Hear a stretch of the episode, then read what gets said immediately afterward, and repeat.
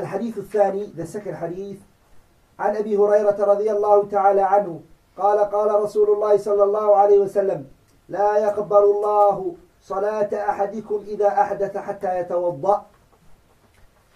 Abu Hurairah narrated that the Messenger sallallahu alayhi wasallam said, لا يقبل الله Allah does not accept صلاة أحدكم the prayer of one of you إذا أحدث if he comes with major or minor impurity إذا أحدث if he does minor purity minor impurity لا يقبل الله Allah does not accept صلاة أحدكم the prayer of one of you إذا أحدث if he comes with minor impurity حتى يتوضأ until he does wudu until he does wudu this hadith is collected by Imam al-Bukhari and also al-Imam al-Muslim and that's the condition of Abdul Ghani Abdul Wahid al-Maqdisi Imam al-Bukhari narrated in two places in his Sahih he narrated in Kitab al-Wudu باب لا تقبل صلاة بغير الطهور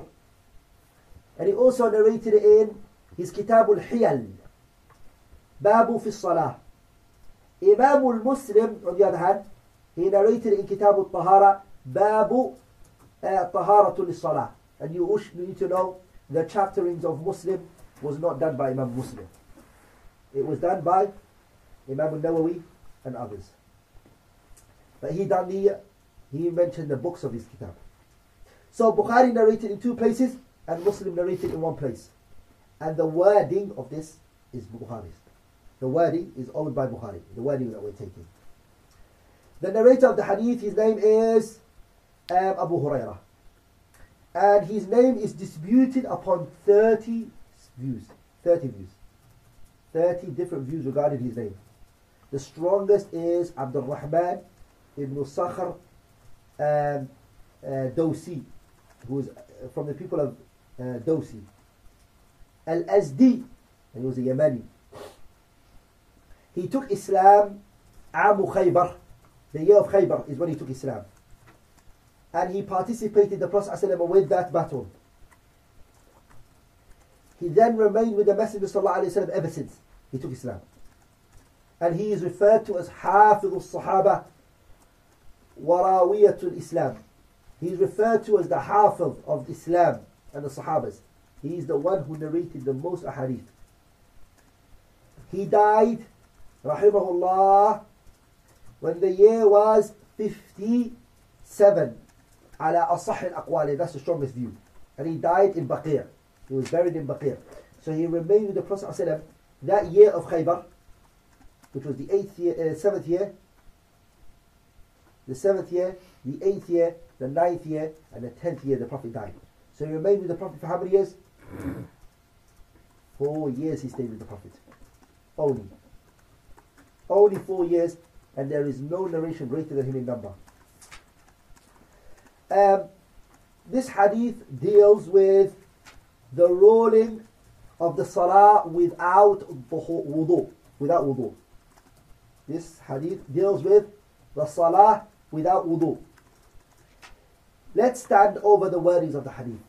لا يقبل الله Allah does not accept. Allah subhanahu wa ta'ala does not accept. Remember, it's in a the way it's written is بصيغة النفي. It's a negation. But it's a it is the highest level of prohibition.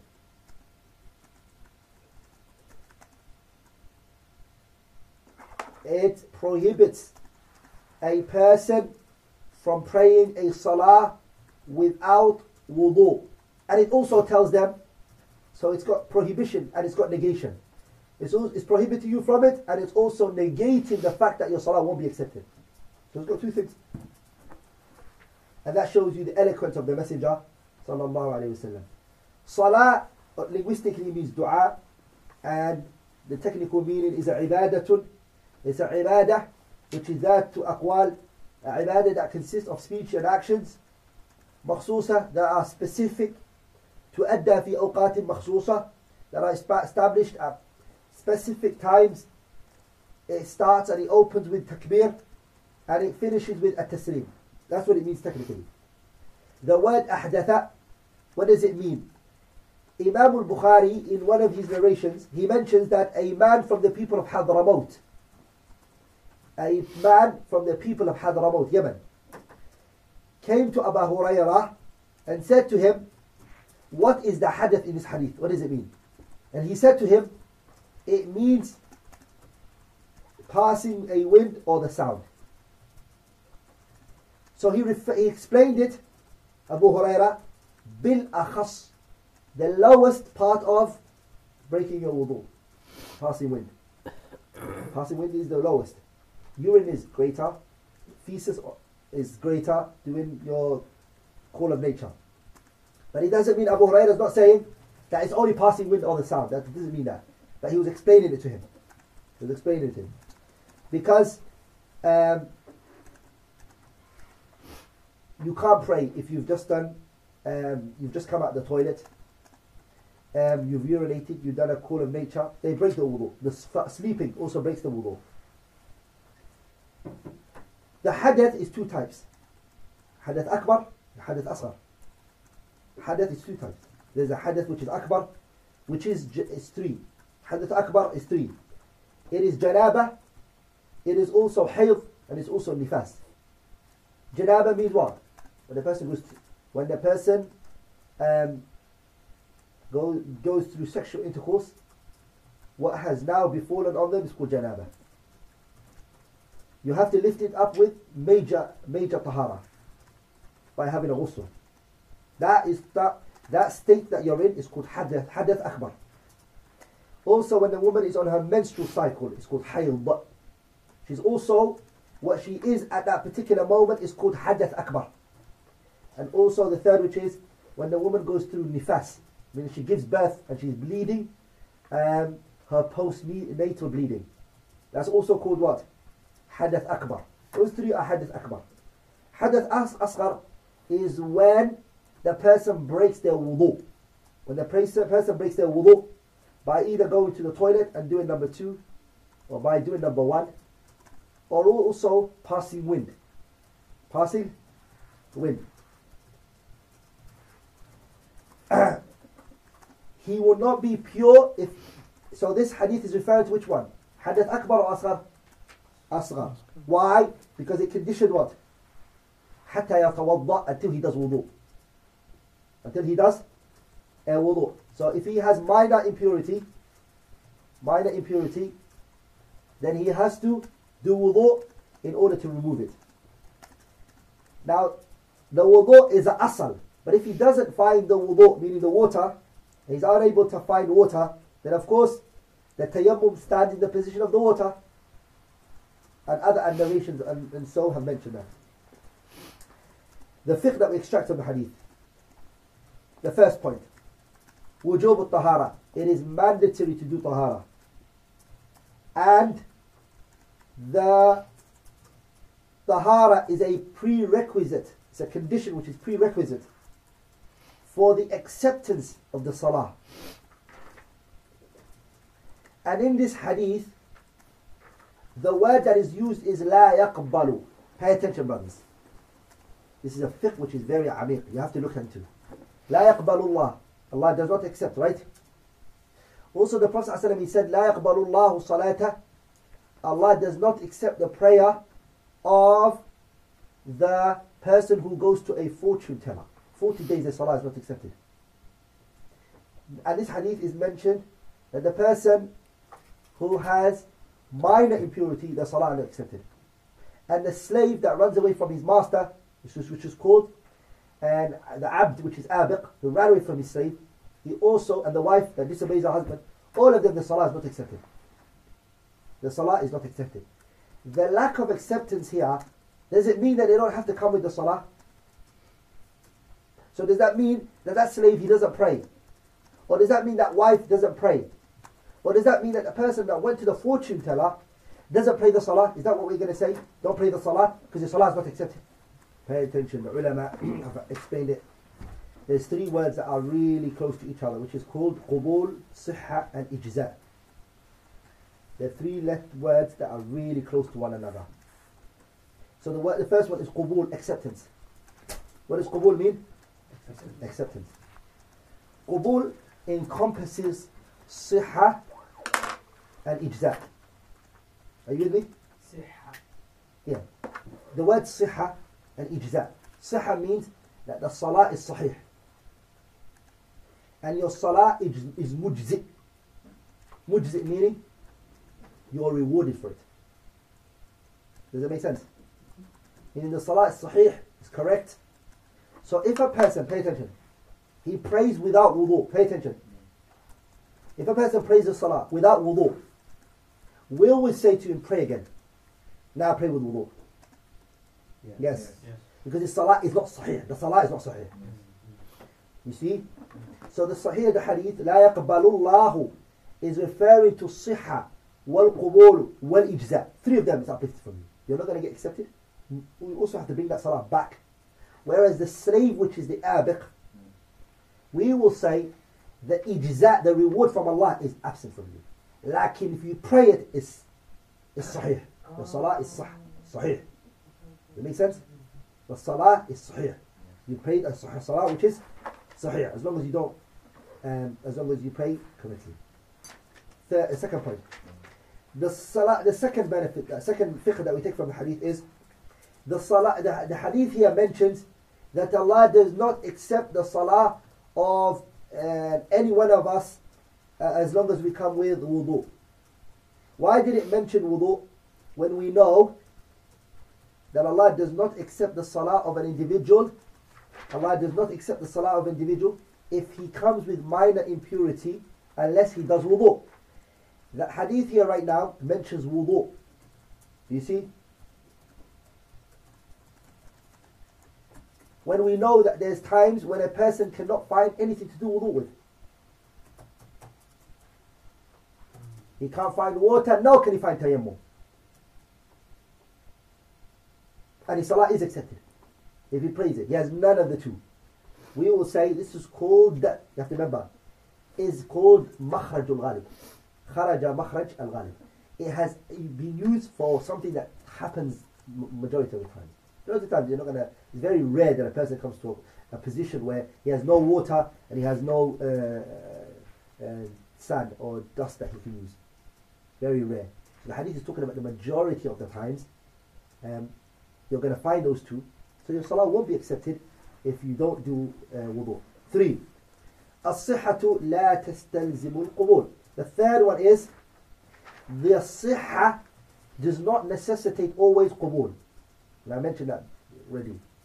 That the siha doesn't necessitate qubul. Meaning, the servant who ran away from his and say, his master, we will say, salatuka sahih. Your salah is sahih. But it doesn't necessitate that Allah accepted it. Just because your salah is sahih, and you've come with the conditions of the salah, doesn't necessitate that it has to be accepted. Doesn't necessitate. It doesn't. This is something in the hands of Allah. Four. The salah, there are those which are accepted and those which are rejected. The salah that the people pray, there are minha maqbul, those which are accepted, wa minha mardud, and those which are rejected. Anything that goes according to the sharia and that which it conditions and it asks you to come with, then it will be accepted. And anything that opposes it, then it's rejected. من أحدث في أمرنا هذا ما ليس منه فهو رد. Anybody who introduces into our affairs that which is not from it will be rejected. Five.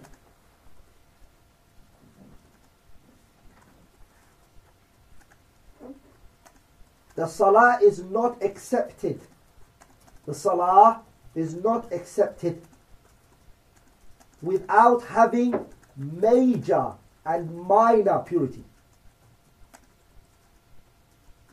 This hadith talked about the minor impurity, right? So the person had the major already. So the minor is missing. So he has to come with the major, minor purity. So the hadith shows that Allah doesn't accept if a person is missing major or minor impurity. The salah of a person who prays huh, um, without wudu, what he's doing is haram and he's a sinner. If he prays it. And some of the scholars made a takfir of that person if he prays it. Because it falls under mocking Allah Ta'ala. Seven, honoring the salah and the status and the position of the salah. Because nothing is accepted to do in it except out of purity. So it, the salah is, is great and it's noble. Allah does not accept from it except that which is complete purity. He doesn't accept that which is complete purity. Number eight, as-salatu tubtil. The salah will nullify by coming with hadath. Major or minor, it doesn't matter. Whether you come with it by accident or whether it's done by deliberately. If you pass a wind by accident, it wasn't you didn't do it deliberately, can you say, oh, it wasn't my fault, I did it by accident? We're going to say, no, still your salah doesn't exist. Still have to purify yourself. Nine. The wudu is not necessary for every salah. And where did that come from? How do you get that from hadith? So it only it means that if you don't, if hadath does mafhum al-mukhalafa, the opposite understanding is that if you hadath hasn't come to you, you're in a state of purity until it diverts you from it. And I've not seen anyone who brought this out except Ibn Daqiq al-Eid, rahimahullah. He took from this hadith that the person can stay on one tahara for the whole day. It doesn't have to necessarily, he doesn't have to necessarily um, do wudu um, every single, every single salah. Also, there are other narrations that show that uh, it's, it's sufficient for one tahara for the whole day the fact that the Messenger did it one time. He prayed five prayers, sallallahu alayhi wasallam, bi wudu'in wahid, with one wudu', the day of Yawm Fath Makkah. And then Umar said to him, O Messenger of Allah, you have done something you never have done before. You've never done before. And then the Prophet said, Amdan fa'altu ya Umar. Umar, I did it deliberately. Meaning I was showing the legislation the permissibility of it. Now that also shows, brothers, because the Prophet used to renew his taha, wudu a lot, it is recommended and it's noble that you try to renew all the time. Because rarely, Umar is saying, rarely, or Messenger, he's never seen Umar, the Prophet do it. First time. Huh? So what can you see from there? That he normally used to do here, renew it all the time. Number 10. The Salah, brothers, is a sila wafiqah. The Salah is a very, very, very strong bond between the servant and his Lord. And it's the path to success and prosperity.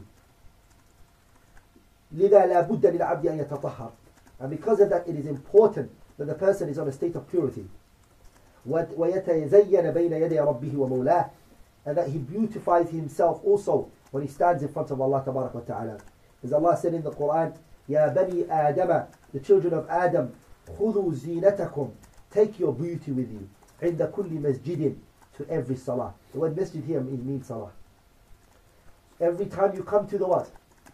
To Salah, make sure you are in a state of uh, purity. And you are beautiful.